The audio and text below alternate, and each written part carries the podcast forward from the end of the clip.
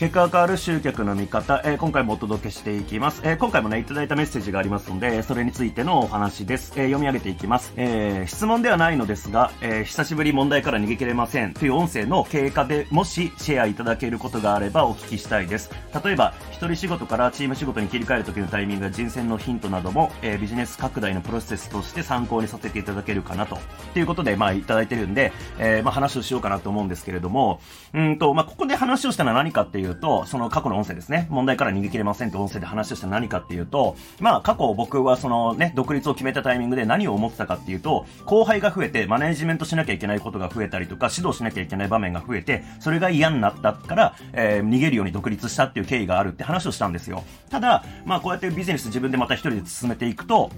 あのー、まあ、結局ね、その自分一人じゃ手足りなくなってくる部分だったりとか、人にお願いしなきゃいけない部分っていうのが出てきて、まあ、結果マネージメントみたいなことを、えー、し始めなきゃいけない、学ばなきゃいけないっていうことが増えてきたよって話。まあ、結局だから問題を先送りにしても、また結局同じ問題っていうのをやってくるから、どっかのタイミングでは踏ん切りつけて頑張ってやるしかないよね、みたいな話だったんですけども、で、まあ、そこでの質問というか今回のやつは、えー、それのまあ、経過的なものがあればってことなんですけども、まあ、ぶっちゃけね、そんなにまあ、やっぱり人をこう、害虫を使ってビジネスをこうやっていくって話なんで、まあやっぱりそんなすぐには動かないですよ。人対人なんで。まあ、僕一人でそれこそ突っ走れるんだったら、もっとスピード感持ってやれるかもしれないですけども、まあ、そこら辺っていうのはね、やっぱり、なかなかうまくいかないですから、これなんかね、ことわざでよく使う人いますけど、これ本当になんかあることわざなんかわかんないですけども、えっ、ー、と、早く行きたいなら一人で行け、遠く行きたいならみんなで行けっていうようなね、まあ、アフリカの部族のことわざがあるみたいな、えー、本当かどうかわからん話があるわけですけども、まあ、でもやっぱりでも、これ言えてみようっていう感じで、あの、やっぱり僕一人でやった方が早いんですよ。当然いろんなことっていうのを自分の意思決定だけでできるから、あの、その、なんだろうな、で、自分が考えて、えー、やればいいだけなんで、あの、お伺い立てるとか、なんかね、相手のスケジュール考えるとかってこと関係なく自分の体力が持つ限り走り続ければいいだけなんで、まあ、早いは早いんですけども、うん、ただまあそれだけだとね、うん、やっぱり大きいことできなかったりとか、うん、するかなっていう感じはやっぱしていて、まあだからこそ外注を入れようっていう感じだったんですけど、で、まずね、えっ、ー、と、チーム仕事に切り替える時のタイミングっていうのは、ぶっちゃけね、実際に外注とかを使い始めてから感じたのは、もう早ければ早いほどいいんじゃんって感じですよね。あの、できるだけ早くやった方がいいですよ、これ。っていうのも、あの、それこそね、外注を使って仕事をするっていうのはどういうことなのかって、まずやんなきゃわかんないじゃないですか。まあ僕は幸いそのね、えっ、ー、と、独立前の会社で、その外部パートナーとかいたから、そういう外と仕事を一緒にやるっていうのはよくやってたんで、まあ感覚としては分かってたんですけども、まあただ自分でじゃあ依頼かけるってなった時に、だどこで募集しようかなとかっていうのもあるし、報酬どうしようかなっていうのもあるし、まあ結局分かんないことだらけなんで、もう早いことやっちゃった方がいいよねっていうのがまずあるかなって思います。で、あの、まあお金かかるのは当然ね、まあ自分がだってじゃあボランティアでやってくださいって言われたら嫌じゃんって話でお金を払わなきゃいけないですよね。ただ、うんと、だからまあお金払える範囲内で、うん、使う、使い始めちゃうっていうのがやっぱり重要かなって思いますね。結果的に楽になりましたしね。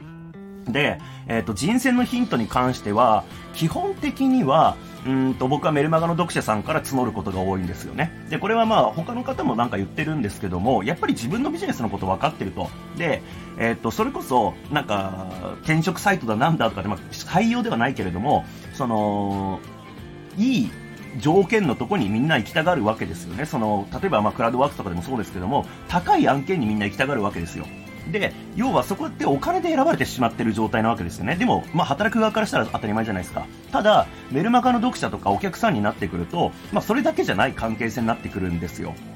そう。だから、例えばね、僕がこう応募かけると、なんか、まあ、実際にはこれ、この方にはちょっとお願いできないなとかっていう要素にはなるんですけども、これ言っちゃダメだよなと思うんですけど、あの、中村さんのこうコンテンツいつもなんか拝見していますと、で、中村さんのビジネスを裏側から見れるのが勉強になると思うんで、あの、お金なんかいりませんみたいな感じの人がいるんですよ。まあ、僕的には仕事としてお願いしたいんで、あの、勉強させてくださいとか無料でお願いしますって言われちゃうと、まあ、お願いできないなって感じになっちゃうんですけども、ただ、状況としてはそういうこと。あの、お金なんかいいからやらせてくださいとかっていうタイプの人が現れるんで、そうすると、うん、要はさっき言った通りの、まあ、お金で選ばれるっていう状況とは違うわけですよね。だから報酬を下げられるっていうとちょっと語弊ありますけども、あの、めっちゃ高い報酬を払わなくてもやってくれる人ってのは現れるし、自分のことをある程度分かってくれているから話も早いっていうのがあるんですよね。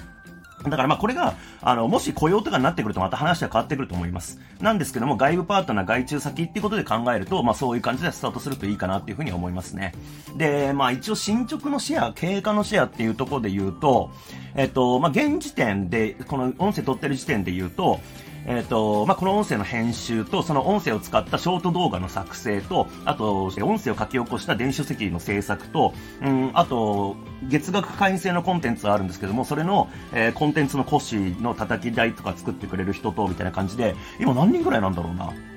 えっ、と、6人とか7人ぐらいに外注して、あ、で、あ、コーチ陣とか入れるともっとか10人以上、意外とですね、ああ、なんか思ったより人数増えてきましたね。10人以上に外注して振ってますけれども、うんとね、やっぱり楽っす。だからさっき言った通りで、できるだけ早くやった方がいいかなっていうふうに思います。ただし、これ仕組み作りの注意点としては、あの、これ過去の音声の初心者はパネルを作るなっていうところでも話をしたのとちょっと被るんですけども、仕組み作り、えー、これは音声の中で、今日の音声の中で言いましたけども、やっぱり時間はかかります。